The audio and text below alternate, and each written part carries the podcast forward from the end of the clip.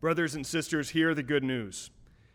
We give thanks to God our Father who has qualified us to share in the inheritance of the saints in light. He has rescued us from the domain of darkness and has transferred us to the kingdom of his Son, in whom we have redemption, the forgiveness of sins. Although we were formerly alienated from God and hostile in mind, engaging in evil deeds, Christ has now reconciled us in his fleshly body through death in order to present us before him holy and blameless and beyond reproach. Brothers and sisters, having truly confessed our sins, God himself promises you the forgiveness of the Father, the victory of the Son, and the glory and empowerment of the Holy Spirit. Believe this and rejoice. And God's people say, Amen. God's word to us this morning begins in the Gospel of John, chapter 12. Beginning in verse 27.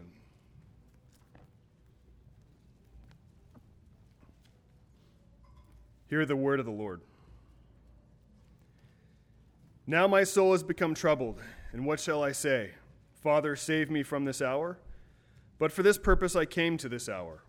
Father, glorify thy name. There came therefore a voice out of heaven I have both glorified it and will glorify it again. The multitude, therefore, who stood by and heard it were saying that it had thundered. Others were saying, An angel has spoken to him. Jesus answered and said, This voice has not come for my sake, but for your sakes. Now judgment is upon this world. Now the ruler of this world shall be cast out. And I, if I be lifted up from the earth, will draw all men to myself. But he was saying this to indicate the kind of death by which he was to die. The multitude therefore answered him, we have heard out of the law that the Christ is to remain forever. And how can you say the Son of Man must be lifted up? Who is this Son of Man? Jesus therefore said to them, For a little while longer the light is among you. Walk while you have the light, that darkness may not overtake you. He who walks in the darkness does not know where he goes. While you have the light, believe in the light, in order that you may become sons of light. These things Jesus spoke, and he departed and hid himself from them. We'll turn now to Second Chronicles chapter 22. Beginning in verse 1.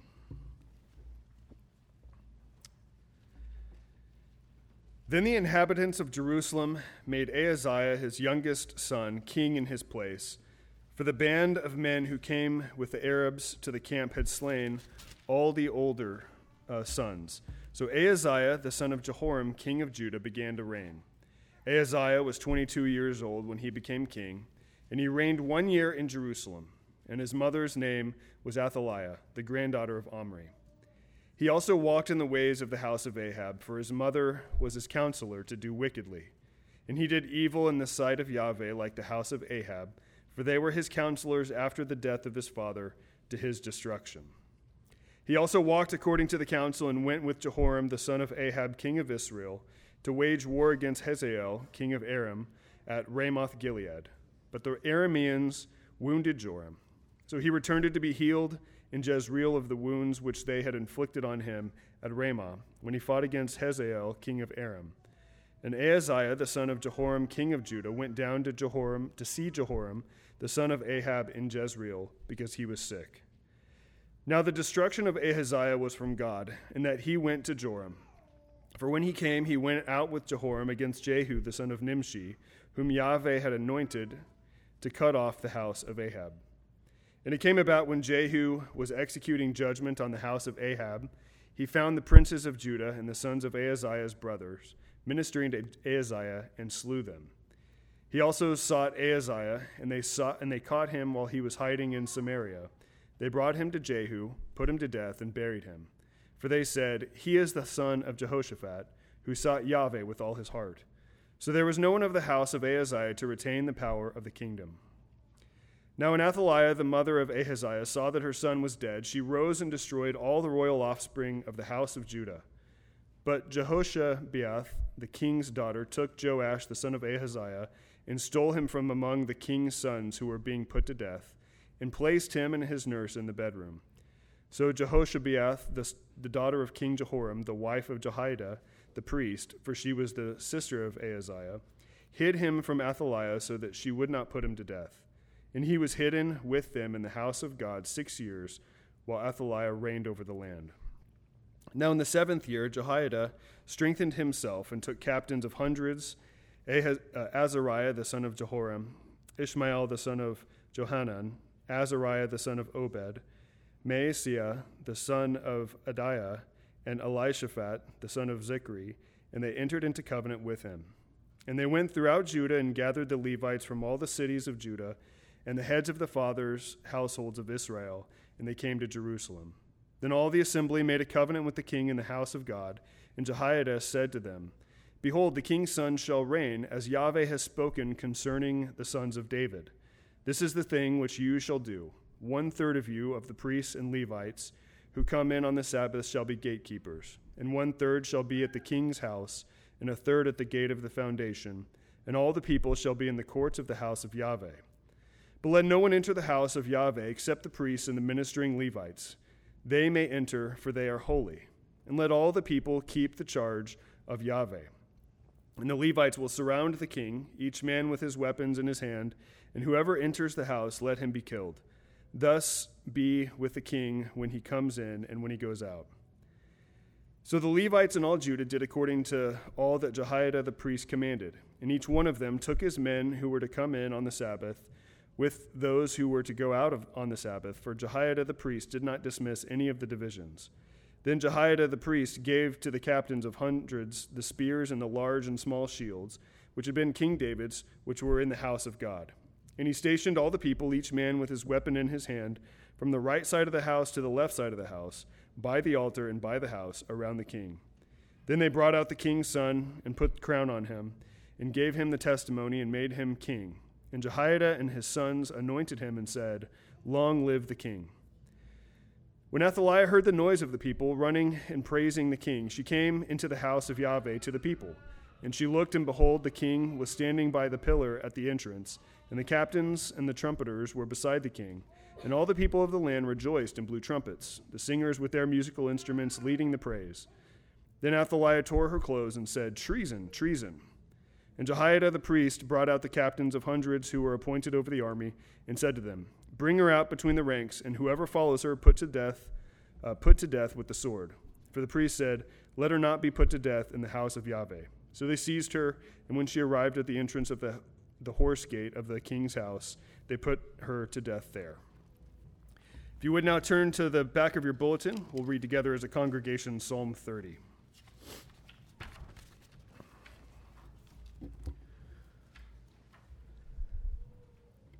Psalm 30. I will extol you, O Lord, for you have drawn me up and have not let my foes rejoice over me. O Lord my God, I cried to you for help, and you have healed me. O Lord, you have brought up my soul from Sheol. You restored me to life from among those who go down to the pit. Sing praises to the Lord, O you his saints, and give thanks to his holy name. For his anger is but for a moment, and his favor is for a lifetime. Weeping may tarry for the night, but joy comes with the morning. As for me, I said in my prosperity, I shall not be moved. By your favor, O Lord, you made my mountain stand strong. You hid your face, I was dismayed. To you, O Lord, I cry, and to the Lord I plead for mercy. What profit is there in my death if I go down to the pit? Will the dust praise you? Will it tell of your faithfulness? Hear, O Lord, and be merciful to me. O Lord, be my helper. You have turned for me my mourning into dancing. You have loosed my sackcloth and clothed me with gladness, that my glory may sing your praise and not be silent. O Lord my God, I will give thanks to you forever. This is the word of the Lord. Thanks be to God. Good morning. Let's bow together in prayer.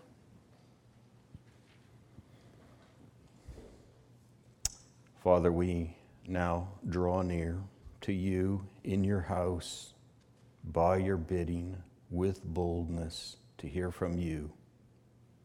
Please speak to us and build us up and make us Christ like make us live up to the name given us, the name Christian. This we pray in Christ's name. Amen. So we drove Monday to Colorado up to a high peak 1,000, excuse me, 11,584 feet up in the air off the sea, and we stayed in a house there. And uh, we went by invitation of Hyde and Jessica. They've invited us before, and it's always a treat to go with them. Uh, when we went before, there weren't so many of them, so we all fit in a van. This time there are more of them, so we didn't fit in a van, and so we took our car, and one grandson got to ride with us, and that was Cannon. Now, if you know Cannon, he doesn't say a lot, and he didn't say a lot, except when we were about 11,000 feet in the air, there was a double rainbow bright, says my wife. The color was extraordinary. And it stayed there for a long time. And Cannon commented on it more than once. He was impressed. Of course, the rainbow is the sign of the Noahic covenant. It's a sign of a covenant that God made for himself. And when we look at it, we know that God is looking at it because that's what he said he would do. He will look and he will remember that he will never destroy the whole earth by water again. God is faithful to his covenant. And if you get nothing else out of what I have to say today, this is the word God is faithful to his covenant. We reside under the Abrahamic covenant and the new covenant, and God is faithful to his covenant. He says, This is my body broken for you. Do this as my memorial. This is the new covenant in my blood. As often as you drink it, do this as my memorial. Like the Noahic covenant, there's a sign. It's called the Lord's Supper. And when we sit down and eat in peace with Yahweh God, He remembers us. And He fulfills all that His covenant promises. Do this as my memorial. Of course, we remember Him, just like when we look at the rainbow. We remember God, but the rainbow is there as a sign for God. The Lord's Supper is there as a sign for Jesus. Do this as my memorial. Of course, we remember. For as often as we eat and we drink, we preach the Lord's death until he comes. Turn, if you would, to Second Chronicles chapter 23.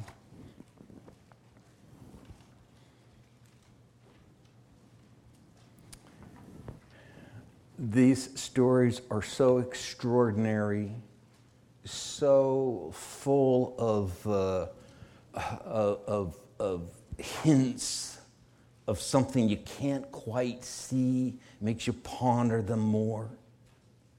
But as we work our way through, and of course, it's not possible to give everything that's there, even if I could understand everything that's there. But as we've been working our way through Chronicles, we realize that the Davidic covenant is made in place of Saul, who did not seek God, but he turned to mediums and he took their counsel. And so God destroyed him.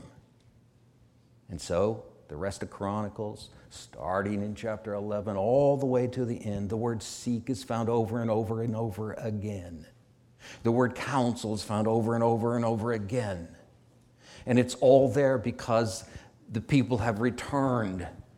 And this book is written so they will not fail as their predecessors failed. But instead, they will give their whole heart, a Solomon heart, a seeking heart to Yahweh. Instead, they will trust the covenant that God has made, a covenant that is the covenant of David, whereby David is promised an eternal kingdom with a throne that lasts forever, with sons sitting on the throne forever, a kingdom that will never end. Nevertheless, it comes with a caveat in this covenant.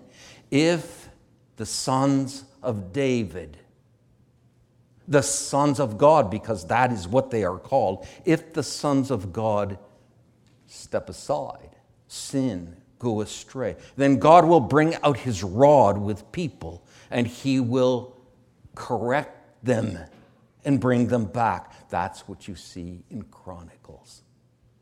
Of course, that's what happens to us today because we're children of the Father. And like a good father, Hebrews chapter 12, every son that has no discipline is not a son, he's a bastard. Because a father who loves his son has the gumption and the gall and the fortitude and the wherewithal to correct his son. But if your son comes from a woman you care nothing about, well, then you're likely not to care much about your son. So there's a string and it begins dawning on me. It didn't dawn on me till a couple days ago, starting with Asa, Jehoshaphat, Joram, and today Ahaziah. And Asa and Jehoshaphat become the models. They're like David. They sought the Lord. Nevertheless, they are men. They have little failures, maybe even big failures. And so Asa made an alliance with a country he wasn't supposed to make an alliance with. And God set a prophet to correct him and say, Because you've done this, this is what I'm going to do. And he gave him a wound in his feet. The next story is about Jehoshaphat, who was supposed to learn a lesson. Don't walk this way, a wound in the feet. Jehoshaphat was a pretty good king, except he made an alliance with Ahab, the king of Israel, who had as a wife Jezebel, who led the nation into Baal worship, who sacrificed their children, according to Jeremiah, to Baal. He sought the Lord with all of his heart, but he had his problems. And in the end, he wanted that alliance to build ships and go retrieve gold. And his ships were wrecked on the sea. Now, the sea in the Bible often stands for Gentiles, and that's who he was making an alliance with. And ships are just the earth floating out on the sea. It's made of things on the earth. And so Jehoshaphat is supposed to be tooling around on the sea in his ship, taking rulership, overlord, like Genesis tells us. But instead, the sea destroyed him, which was supposed to be a lesson for his son Jehoram. But his son Jehoram was wicked and he had a wife that his father retrieved for him to make an alliance. And the wife's name was Athaliah, and she was the daughter of Ahab and Jezebel. And so when Jehoram, whose name means Yahweh is exalted, came to power, well, he was wicked.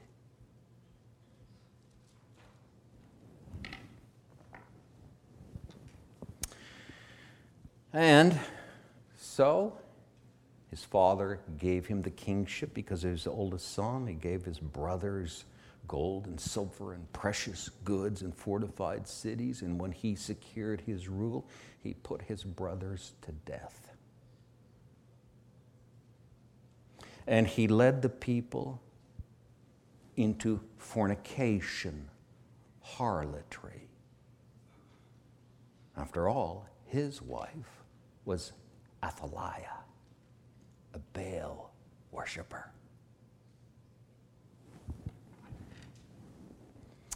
And so he got a letter from Elijah because you've led the people into harlotry and because you killed your brothers who were better than you. God is going to come and take your sons and your people and your possessions and your wives. And so God did. All in all, he was surrounded on the north, south, west, and east. People whom David once ruled were now hostile to him, and he hadn't the power to rule. And so the Philistines and the Arabs came and they surrounded him. And they stole his wives, his sons, blah, blah, blah. And he was told, and you're we, have talked about this, you're going to get a sickness, a disease, your bowels are going to come out. And so for two years he was very sick, and in the end his bowels came out and he died, and they buried him, but nobody was sorry to see him go. Well, bowels in the Bible is a little more general than what we may think of it. It means your inners. And so sometimes it's used for the womb. Sometimes it's used for the Thomas Crapper place. And that's the point. What God did was He took His sons and they were dung.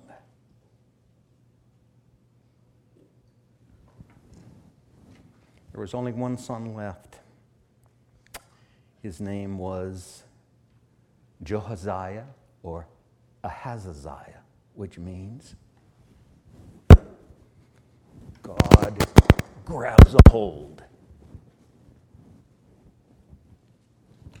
All the others died, but one was grabbed a hold of. God took hold of him and gave him opportunity.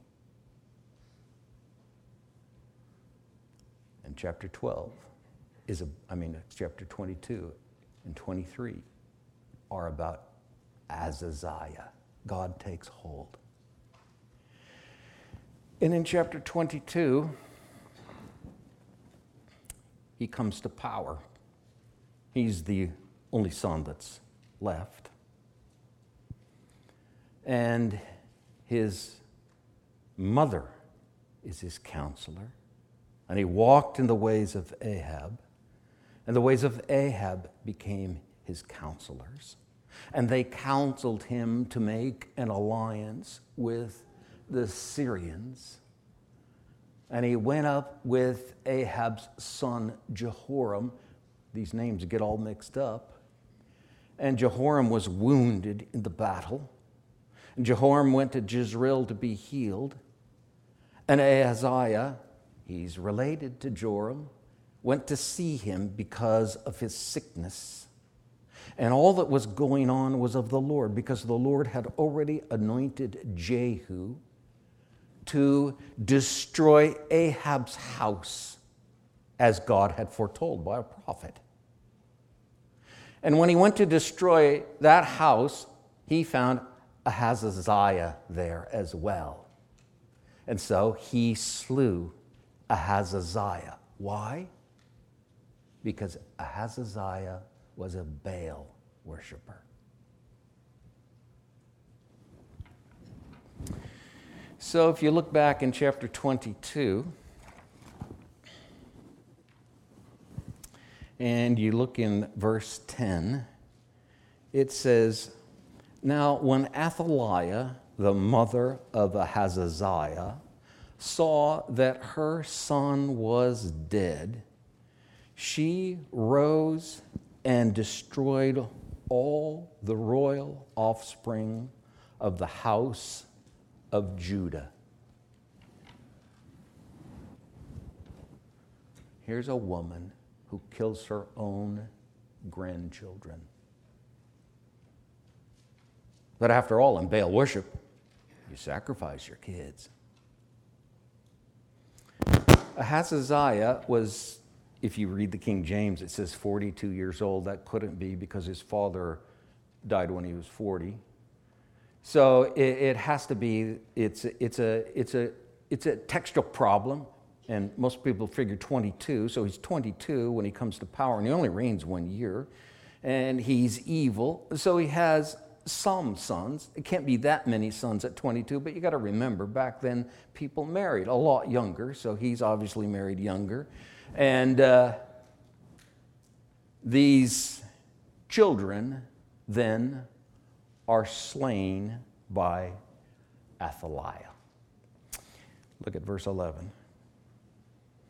But Jehoshabeath, the king's daughter, now, this is talking about Joram. Ahaziah is Joram's daughter.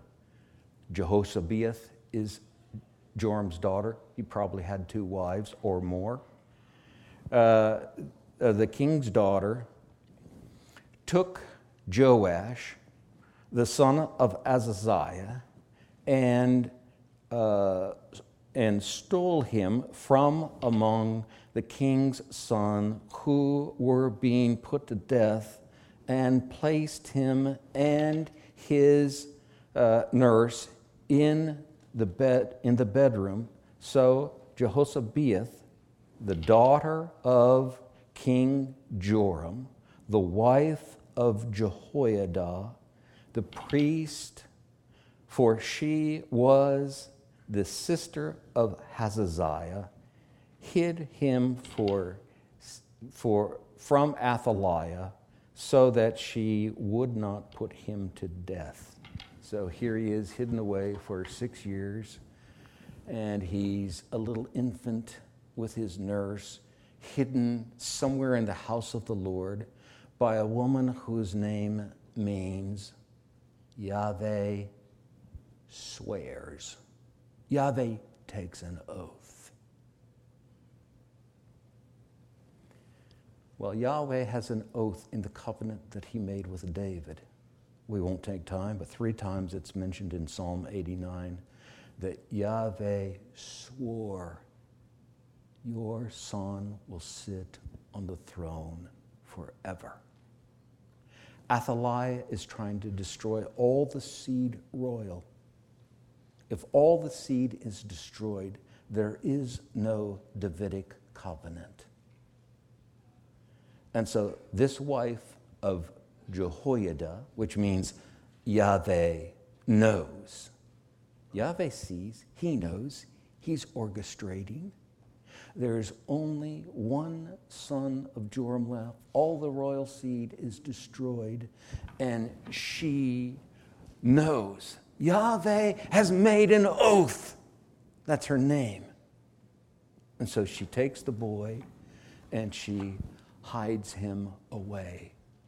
And Jehoiada, the priest, the high priest, now remember, this, this, uh, this kid is hidden away, and six years go on where Athaliah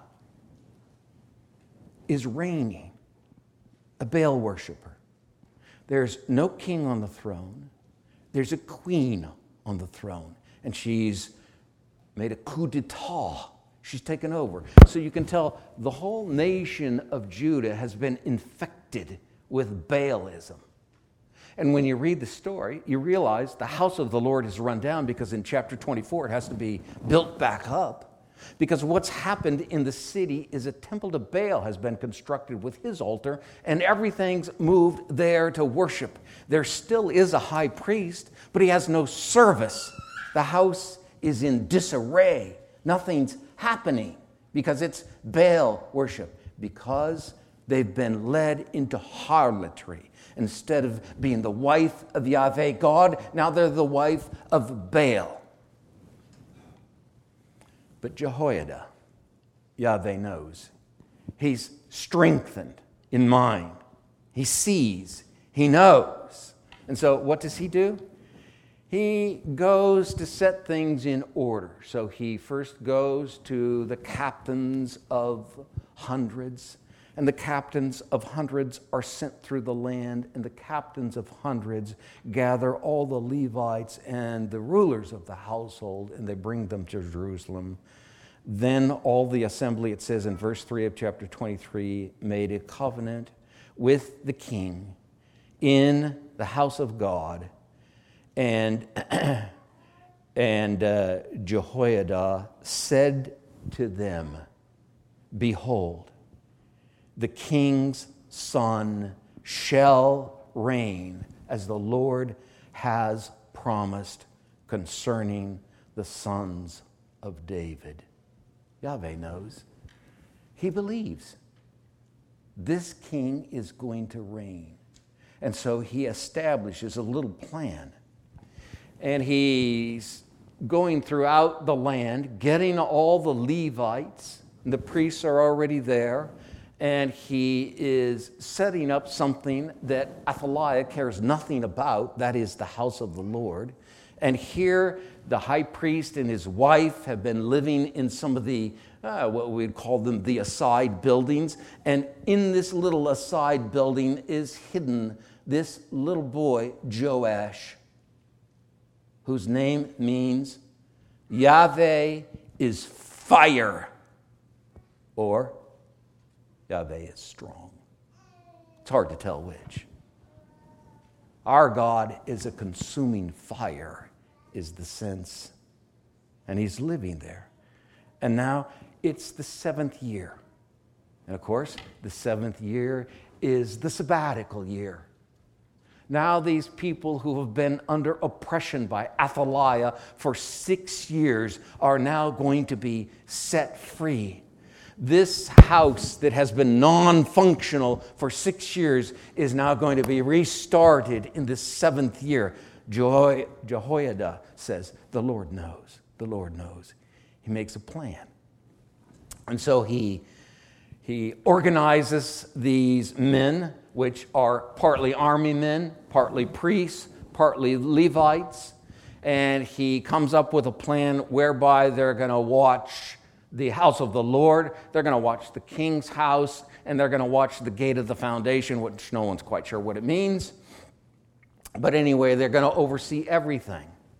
But in the house of the Lord, of course, proper, you can't send unholy people. So he says in verse 6 But no, let no one enter the house of Yahweh except the priests and the ministering Levites, they may enter, for they are holy.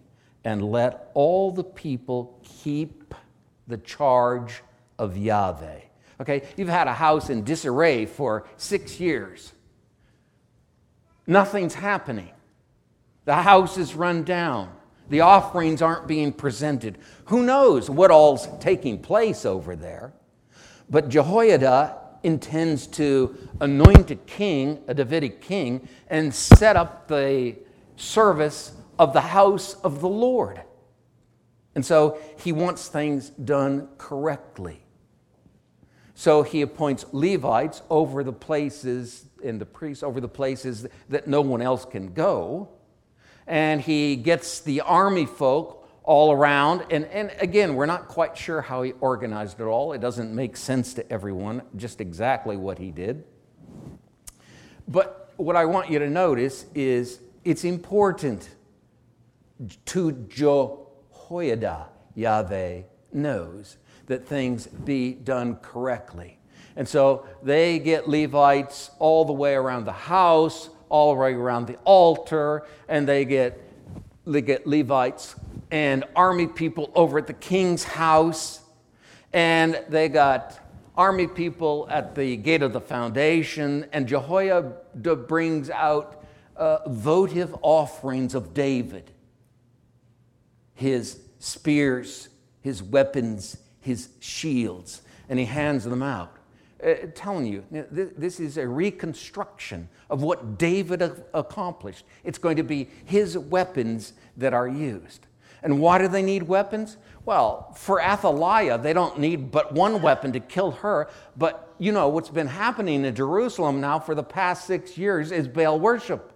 So you have worshipers of Baal, not, not, not just people who are Jewish, but she's brought in people who are, are from other lands, probably, and people who are gung ho for Baal, and they'll fight. Just like happens in other countries today over religion, they will fight. It happens in the Bible all of the time. And so Jehoiada is prepared for trouble. Verse 10. And he stations all the people, each man with his weapon in his hand, from the right side of the house to the left side of the house, by the altar and by the house around the king. Then they brought out the king's son and put the uh, crown on him, and the word crown is the word Nazar, which makes you think of a Nazarite. Put the crown on the king's head and gave him the testimony and made him king. And Jehoiada and his sons anointed him and said, Long live the king.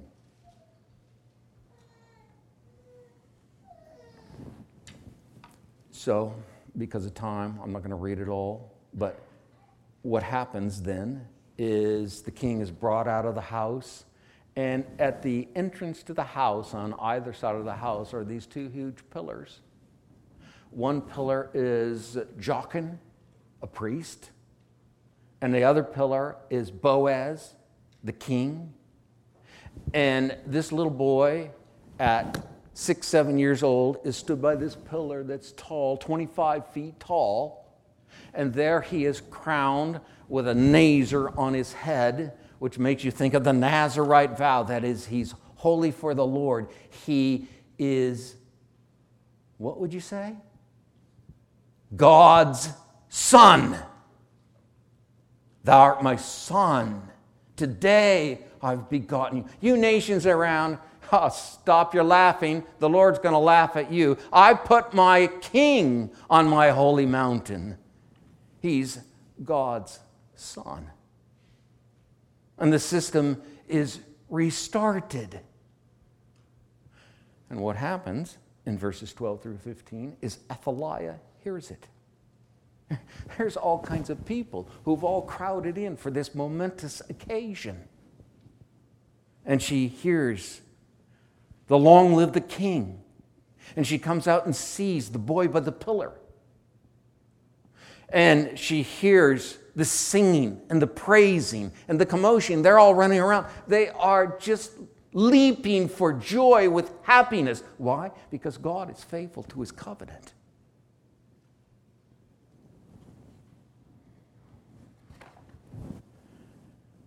And so Jehoiada says it's not good for her to be put death in, in the house of the Lord.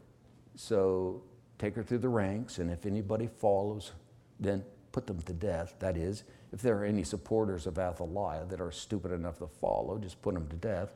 And so you get the pictures. You have these army troops that are, remember, the house of the Lord and the house of the Lord and the king's house are side by side. So they're out in front of the house of the Lord and they're coming over to the king's house and they're going to go through a gate called the horse gate, which is important. And this is where the horses come into the king's house. And they have a wall on either side of her, pushing her down the traces until they get to the king's house at the horse gate, and then they kill her. The horse gate reminds you of Jezebel, who was thrown out of a window and trampled by the horses.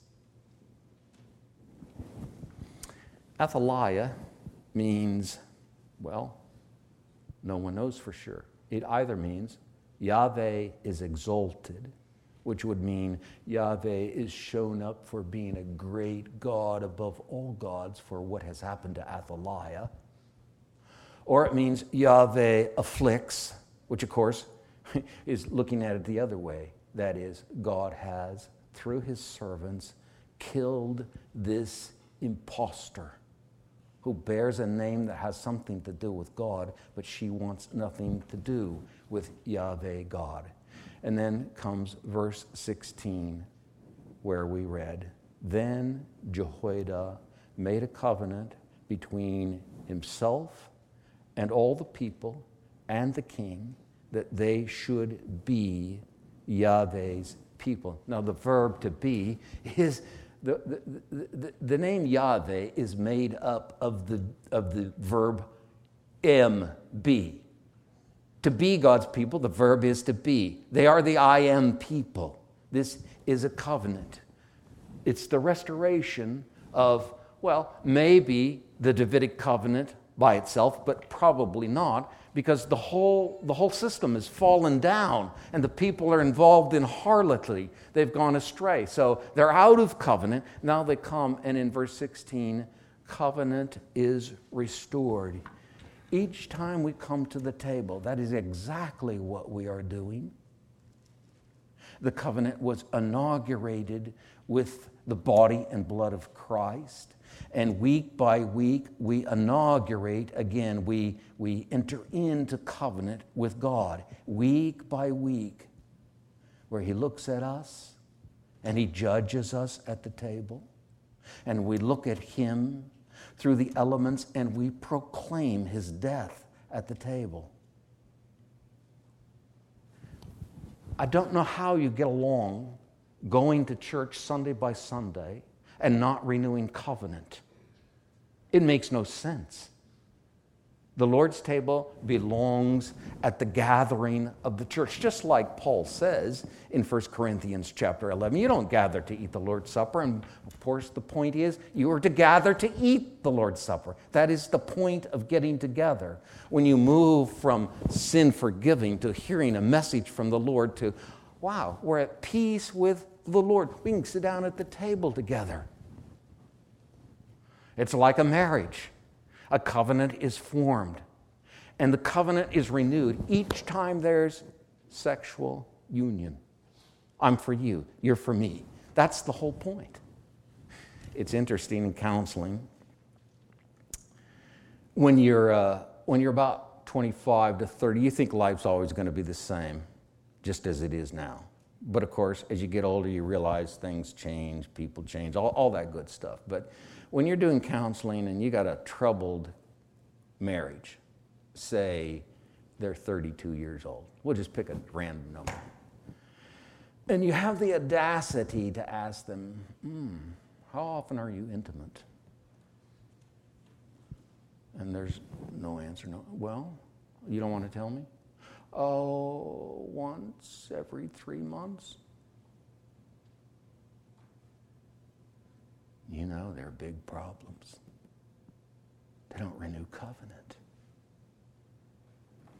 Here, the covenant is restarted. And all the people say, okay, God's our God, and we're Yahweh's people. And what do Yahweh's people do in Yahweh's house and in Yahweh's city and in Yahweh's territory? they go out and they tear down the God that is in contest with the true and only God. They tear down his temple. They tear down his images. They tear down his altars. They kill his priests. And what do they do?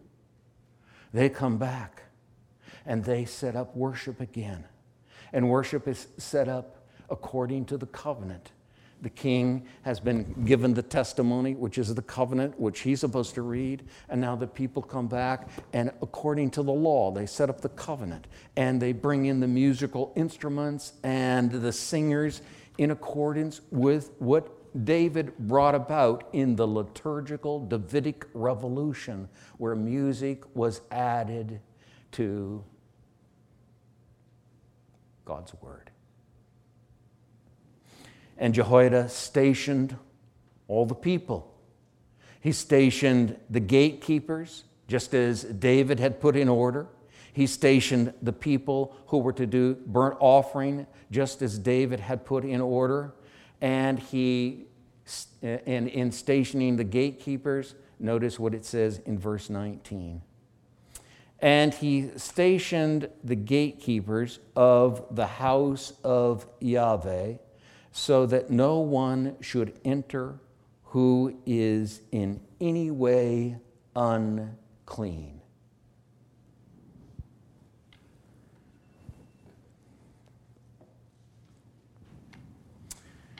So the system is set up. Verse 21 says, So all of the people of the land rejoiced, and the city was quiet, undisturbed, for they had put Athaliah to death with the sword. We got a king by the pillar. We got a worshiping system. We got people stationed around keeping unclean people out. They examine them. If you're unclean, you cannot come and worship the Lord. So the holy people are in, the unclean people are out. Now, the main point is simply this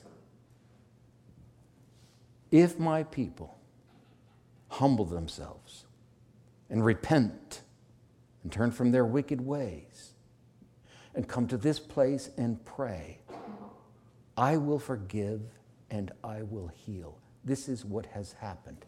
It's been six years without a king. In the Sabbath year, the king is reestablished. The house of the Lord is opened up. Yahweh is worshiped again. The right people come to the house of the Lord. The other people stay away from the house of the Lord. Everything is just as it should be. It's a great restoration.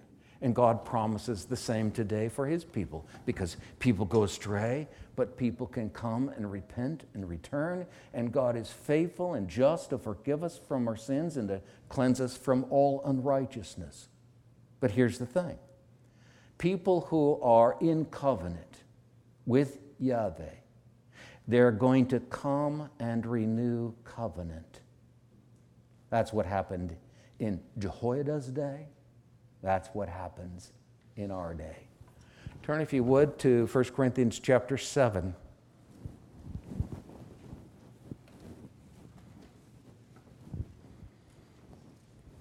I want to end just with a little proposal for you to think about.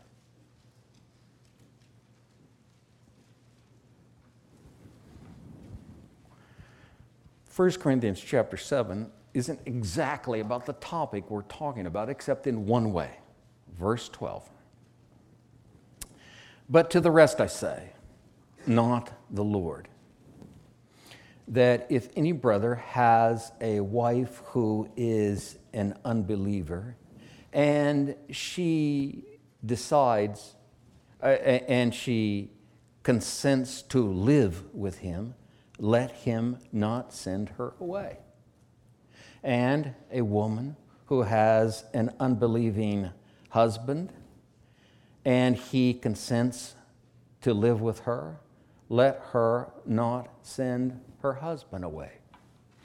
For the, hus- for the believing husband is sanctified through his wife, and the unbelieving wife is sanctified through her believing husband, for otherwise your children are unclean, but now they are holy.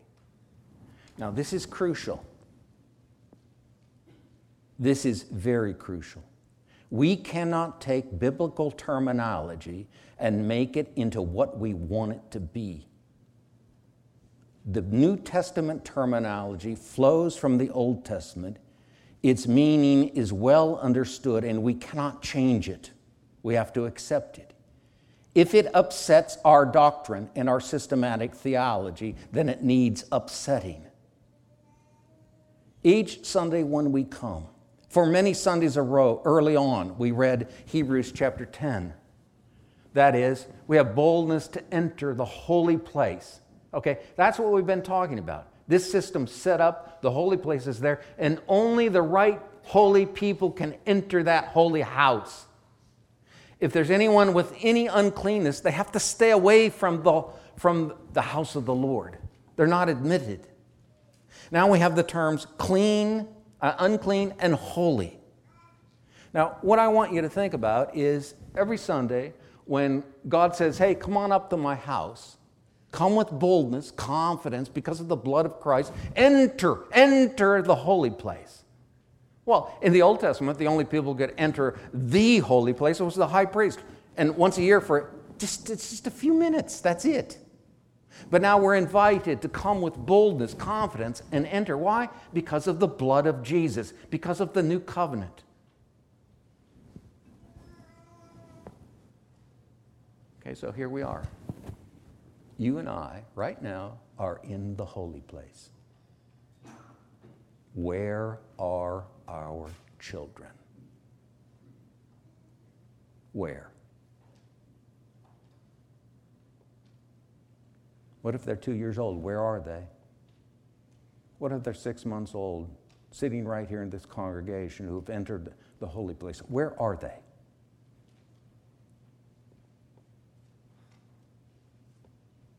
They went with us. Jesus says so. Let the little children come to me.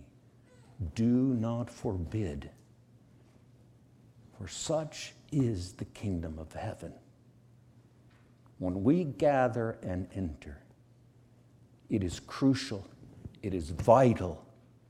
Jehoiada understood it.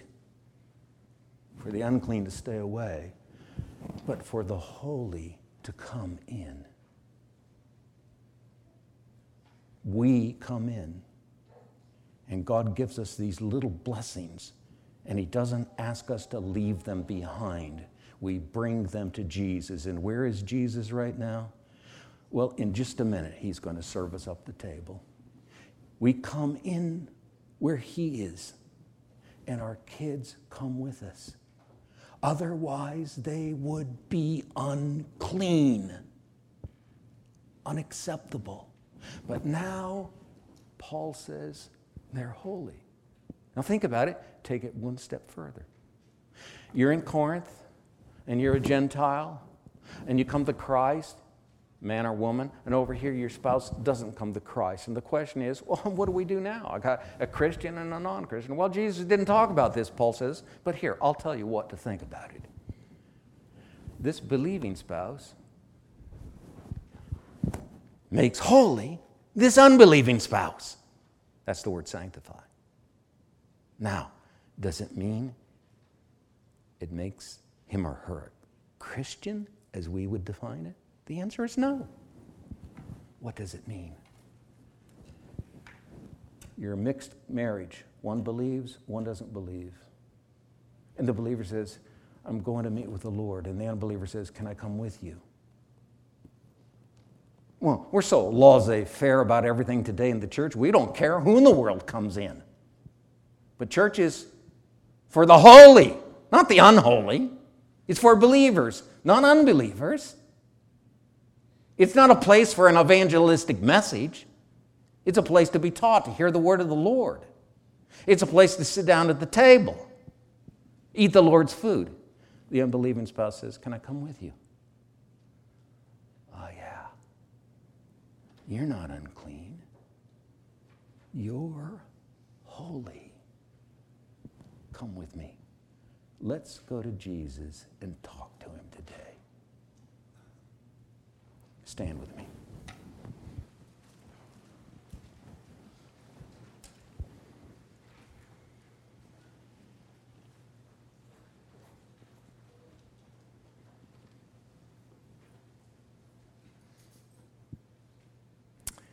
Lord, we want to thank you for our Savior.